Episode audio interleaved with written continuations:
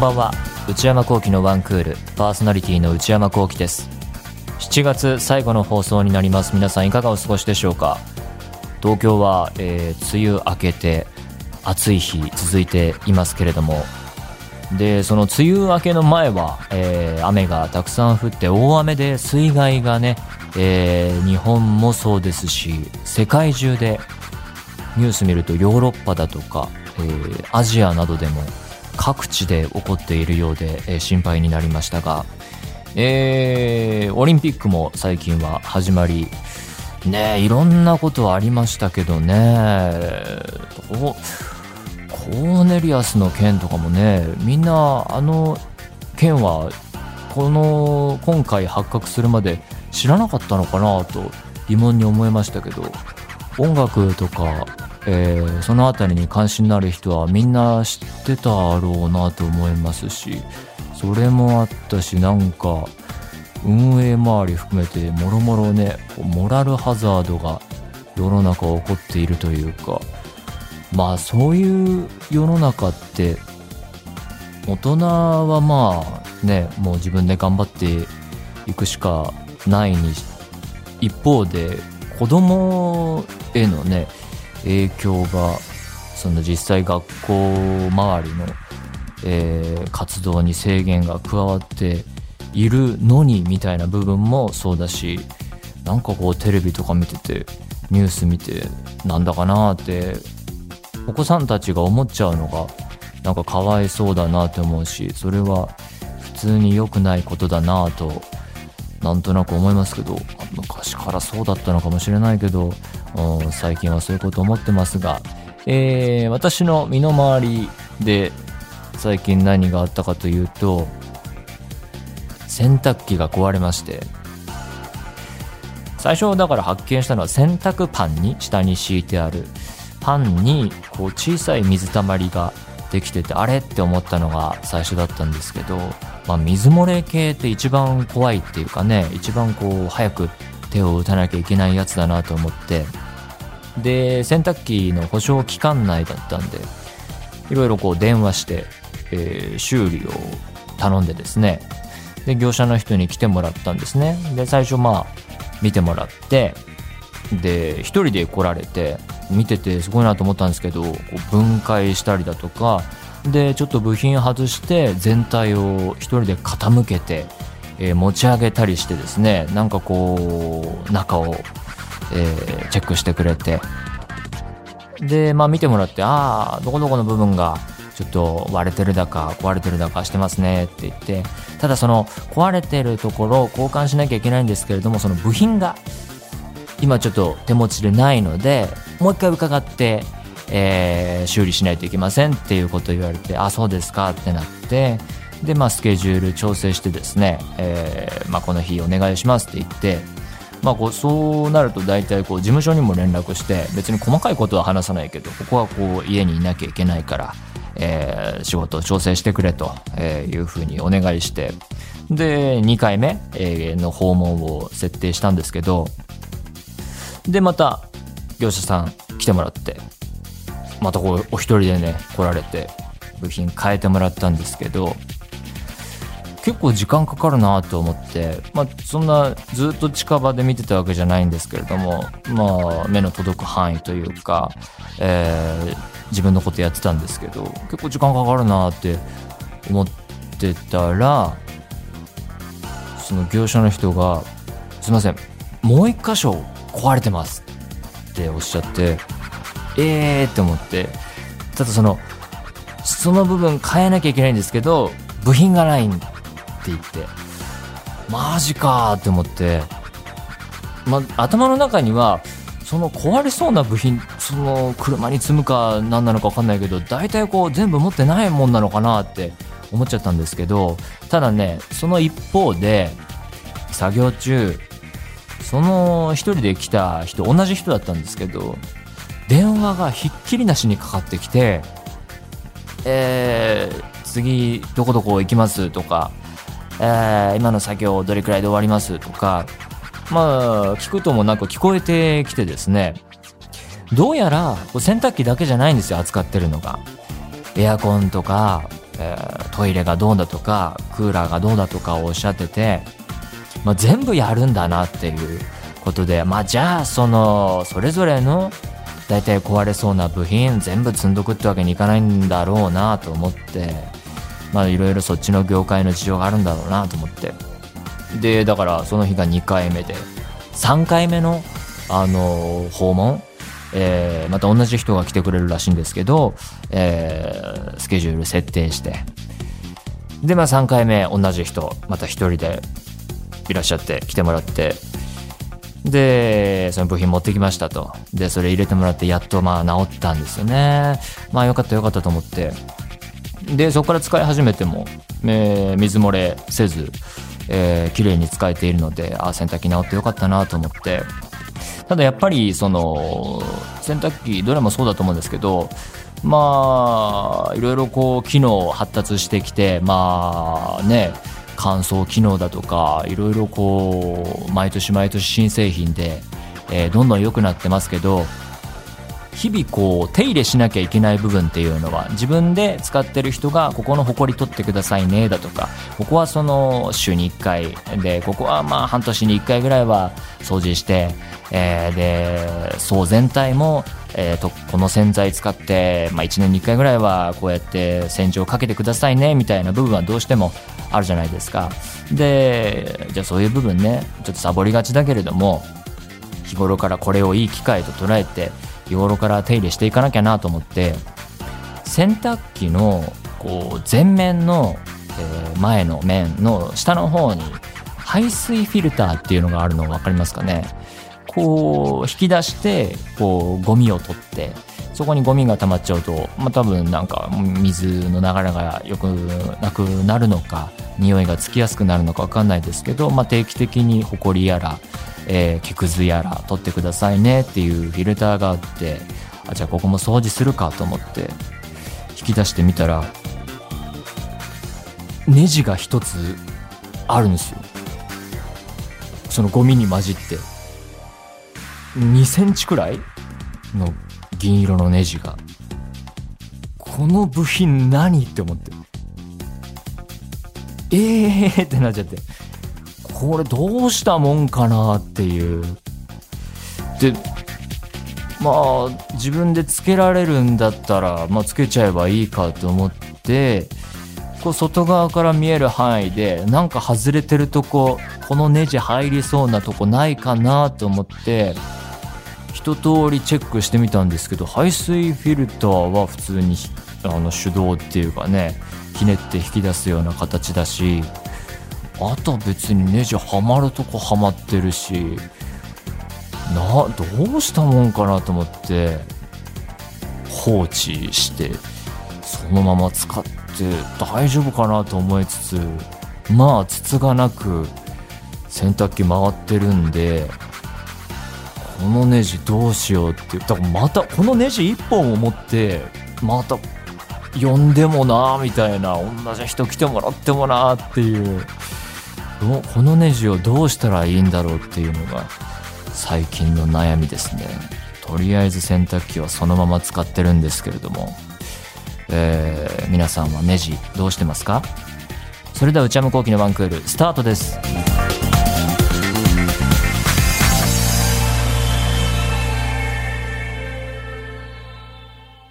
内山昂輝のワンクール、続いてはこちらのコーナー。人生。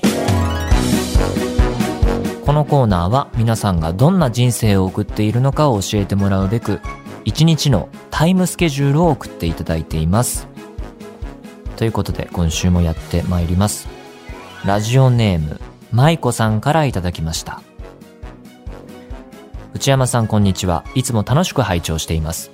私は某携帯ショップで勤務する25歳です。このコーナーは珍しい職業やルーティーンの方が多く投稿されてますが、今日はあえてどこにでもいる携帯屋のありふれた人生を皆さんに聞いていただきたいと思います。とてもこう謙遜というかなさってますけど、私自身はバイトもしたことなければ会社勤めもしたことないので、えー、どんなお仕事でも興味あります。6時起床。早いですね。30分ぐらい、ぼんやりスマホを触って目を覚ます。そういう時ありますね。6時30分、お弁当作り開始。へー。自分と夫の分を作りながら余ったおかずをつまみ食いして朝ごはんにする。なるほど。そういう構造なんだ。こう、昼ご飯を作りつつ、朝ごはんも兼ねてセットにするっていう。その、旦那さん夫の方の朝食にもなるんですかね、それは。えー、7時。お弁当を冷ましている間、シャワーを浴びる。30分でお弁当ってできちゃうんすごいね。8時30分。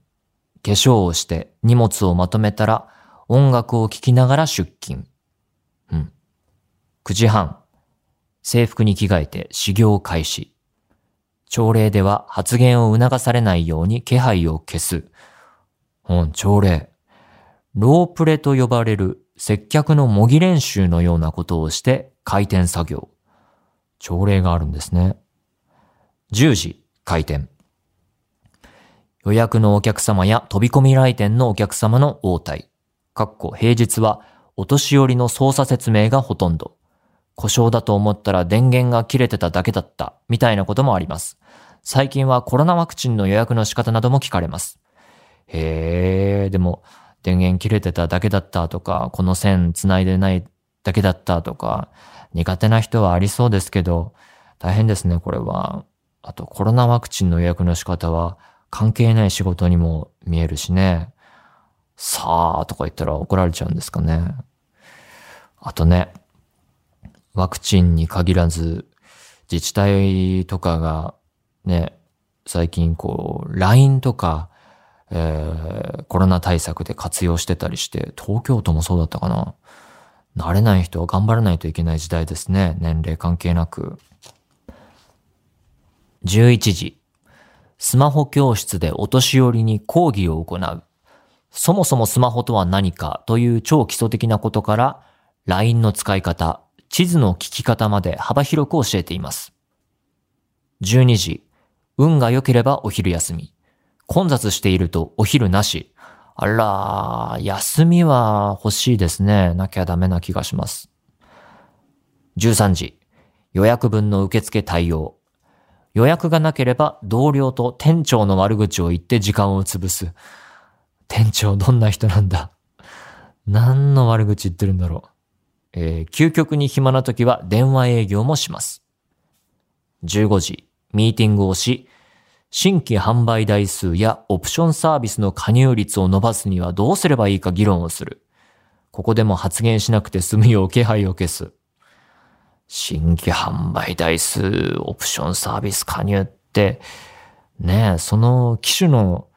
の内容をこちら側から別に変えられるわけでもなく、オプションサービスを具体的に作れるわけでもないだろうから、うん、難しいですね。まあ、プロモーションとかが中心なのかな。えー、16時。新人育成のための勉強資料作成。17時。お客様に配信するメールマガジンを作成。メールマガ。ついでにお店の SNS も更新しながら同僚と店長の悪口を言って盛り上がる。また店長の悪口。店長一体何をしたらこんなに悪口言われるんだ ?18 時半、退勤時間。ただ、運が悪いと閉店時間ギリギリに機種変更したいお客様が駆け込んできたりするので、そういった方の対応のために残業することもあります。閉店ギリギリの駆け込みは本当にやめてほしいです。すいません。気をつけます。だからこれは、機種変にどれくらい時間がかかるのかわからないけど、何時までってこうラストオーダー制みたいの敷かないと、やっぱ、ああ、何時までやってるから行っちゃおうかなっていう人も出てきそうですよね。こう、ラストオーダールールみたいの作った方がいい気がしますね。あるのかなもう。あるけど、ご利用しでとかなのかなえー、それで、えー、20時、帰宅し、映画やお笑い番組を見ながら夕食作り。なるほど。で、まあ仕事をして帰ってきて、またご飯作ってっていうのは大変ですね。21時。夫の口に夕飯を詰め込んで、やっと自分の時間になる。漫画を読んだり、テレビを見たりしてダラダラ。22時頃、寝落ち。早いですね。覚えることややることが多く、iPhone の発売日のように忙しい日はとことん忙しかったりと大変なことも多いのですが、暇な時はゆっくりできるので、怠け者の私にぴったりな仕事だと思っています。本当に暇で暇で仕方ない日は待合室のテレビに流れてる映画をぼんやり見ています。まあそのお客さんの量というか波があるみたいですね。最近では内山さんおすすめの映画を順番待ちのお客様に見てもらえるよう流すようにもなりました。あ映画がね、流れてるんだね。えー、これからも内山さんの映画論や素敵なトークを楽しみにしています。へー。待合室のテレビに映画。映画？でもそうか。なんか、どうなんですかね。お店にもよるんだろうけど、途中、昔の映画館みたいな状態ですよね、それは。途中から見て、あれどうなったんだろう。あ、でも何番呼ばれたみたいな。ねでも映画がいろいろ考えると無難なのかな。うん。ということで、携帯ショップ、えー、のお話でしたけれども、あの、中で印象的だったのは、仕事の中でお年寄りへの対応、えー、が印象的でしたけれども、確かにそのコロナ関係だったり、そのにまつわる行政サービスとか、オンラインで予約取ってくださいねとか増えていきましたよね。で、まあどんどん活用するのはいいことだと思いますけど、で、まあそれは頑張らなきゃいけないって思っちゃうけど、でもこれがもっと時代が変わってわかんないけど、まあワクチン皆さん予約取ってくださいね。TikTok で全部やるんでとか言われたら、TikTok ぐらいできますよねとか言われたら、僕も多分面食らっちゃうと思うので、こういうことは明日は我が身だなと思いつつ、うん、ここくらいはクリアしなきゃダメですよっていう部分と、でもまあ自分も30代今前半で、これが40代になって、まあもっと長く生きてたら、で、このまま保守的に人生歩んでいって、いや、そういう新しいものはね、とか言ってたら、この人の対応だるいなって思われる側の人間になる可能性も全然まだまだあるので、うん、どうしたものかなと、そういう点については思いますね。ラジオネーム、ももちゃんさんからいただきました。千葉県24歳女性の方。内山さんこんにちは。私はこれまで幼稚園や保育園のスクールフォトを撮影するフォトグラファーとして働いていました。ほう。しかしコロナの影響による事業縮小で転職することになったため、記念にスクールフォトグラファーの一日を送りたいと思います。コロナで影響で転職。はあ。で、また、スクールフォトグラファーっていうのも初耳ですね。スクールフォトグラファーは毎日いろんな園に行って子供たちの写真を撮ります。運動会や発表会といったイベントはもちろん、何でもない日常保育の様子もたくさん撮影しました。あそういうイベントごとだけじゃなくて、何にもない日も撮るんだ。今回は日常撮影の一日をご紹介したいと思います。6時半、起床。みんな起きるの早いですね。6時30分から7時30分、朝ごはんや身支度。7時30分から8時、その日、アサイン、アサイン、アサインされている保育園へ直行。うん。アサイン、アサイン。8時から8時30分、保育園付近の公園でぼーっとする。うん。毎日違う園へ行くため、迷って遅刻しないよう30分前行動していました。あらー、それは大変だ。でも確かに、僕も、まあ、毎日毎日違うとこってわけじゃないですけど、日々その、決まったとこに行く仕事のタイプじゃないので、わかります、これは。なかなか行かないところとかだと、ルートのミス起こりますよね。乗り換え間違えちゃったり、あの、あ、ここで降りるんだったとか、あ、この快速乗るとそこの駅は通り過ぎちゃうんだとか、ありますね。だから30分前行動偉いですね。8時30分から保育園に入る。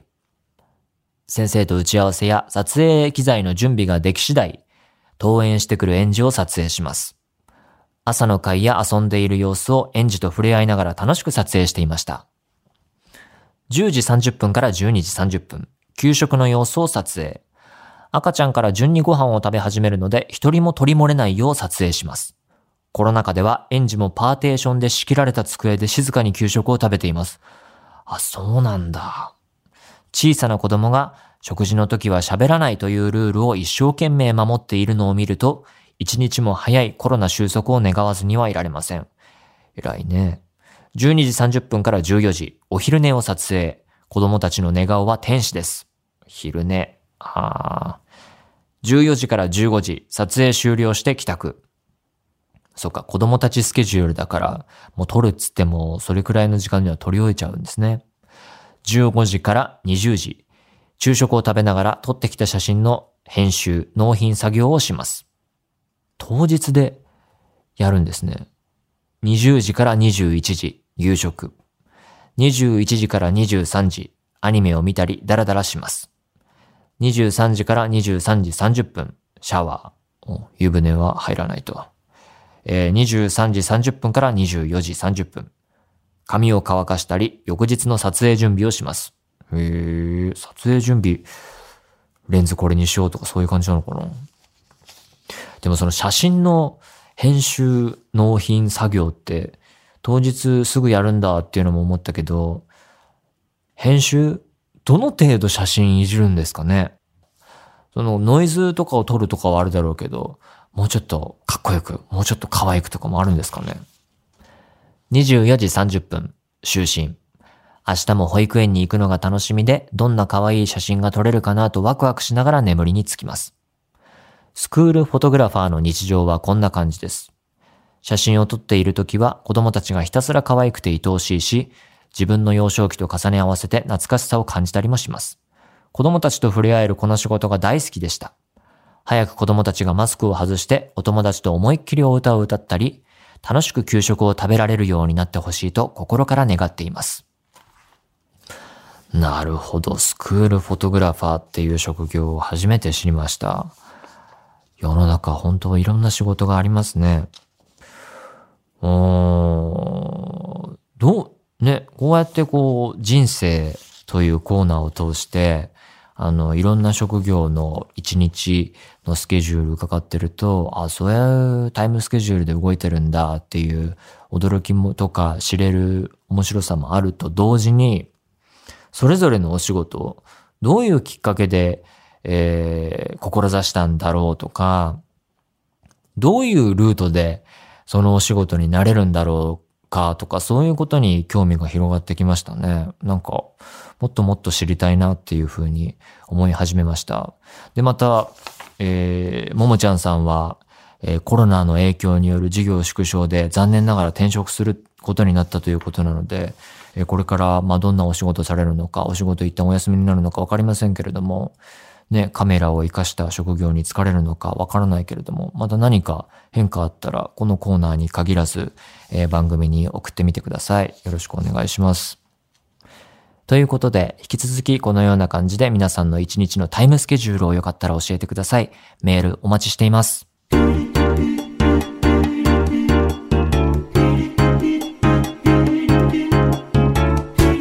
内山幸喜のワンクール。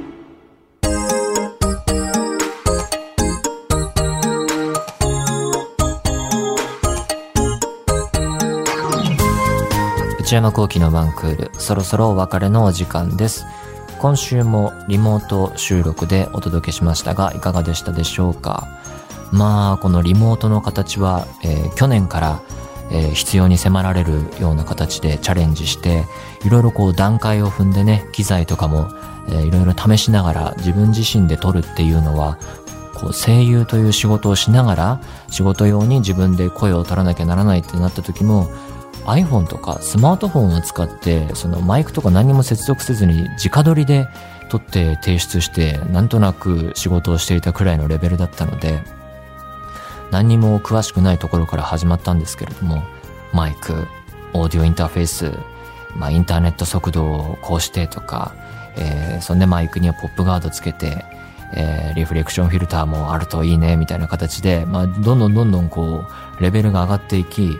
えー、スタジオ収録に負けない音質を目指そうっていうんで、頑張っているところなんですけれども、まあ、またこう自分もね、リスナーとして、えー、リモートもののラジオを聞いてるとストレスが溜まるので、できるだけ良くしたいなと思って、ただ、そこで行き着いたのが次はこうマイクアームが必要だなっていう、つまり今目の前にこう台座のような形でですね、こう銅像みたいな感じでマイクがあるんですけれど、そうすると左にオーディオインターフェースっていう機械があって、右にパソコンでガレージバンドで撮ってるので、手元が全部埋まっちゃってるんで、台本自分でちょっと持って、ちょっとこう、下から、テーブルから上げないと見にくいので、これが不便でしょうがないので、こう、マイクを上から垂れ下がるような形で、どこかからこう引っ張ってきて、えー、そういう器具があるんですけど、れを買うかなと迷っている今日この頃、えー、終わります。皆さんからのメール引き続きお待ちしています。現在募集中のコーナーは皆さんがどんな毎日を過ごしているのか、一日のスケジュールを教えていただく人生。パリピな皆さんの日常を教えていただく私はパリピ。私内山幸輝に10分喋ってほしいトークテーマを提案していただく内山さん、これで10分お願いします。買い物不詳な私内山幸輝の財布をこじ開けられるような買いな商品をお勧めしていただく内山さん、これ買いです。今抱えている悩みをなるべく詳しく教えていただくお悩みプロファイル。他にも最新の流行を少しだけ覗いてみるトレンドハッシュタグ。私が最近見た映画についてただひたすら語るムビログ。そして話題になっているエンターテインメント作品などの普段は表に出ない関係者の方にお話を伺う中の人インタビュー。これらのコーナーで取り上げてほしい商品や作品、人物なども募集中です。また現在夏の特別企画として皆様から怖い話を募集しています。怖い話。実際に体験した話でも結構ですし、創作でも構いません。ただ、創作、作り話である場合は、ちゃんとそうであることを書いてください。そして、内山幸喜オフィシャルノート、内山幸喜の踊り場、毎週木曜夜に更新しています。えー、最新更新記事では、えー、2015年の映画ランキングの続きに加えて、えー、漫画ルックバックについて少し書いています。踊り場公式 Twitter、YouTube チャンネルもありますので、そちらもぜひご活用ください。YouTube チャンネルの方では、昔のこの番組の放送の切り抜き、えー、文章に対応した、えー、切り抜いてまとめたやつを動画作ってもらっていますので、えー、読者の方に限らず、リスナーの方も楽しめるものになっているかなと思いますので、ぜひぜひ、え、番組と同じく活用ください。すべてのメールはこちらのアドレスでお願いいたします。one.joqr.net one.joqr.net 番組公式ツイッターアカウントは、アットマーク、one, アンダーバー、joqr です。こちらもぜひチェックしてみてください。この番組は、ポッドキャストと YouTube でも配信中です。ポッドキャストは、ポッドキャスト QR、Spotify、Amazon Music などで、YouTube は文化放送エクステンドの公式チャンネルで配信しています。更新は火曜日の夕方の予定です。それではまた来週、さようなら。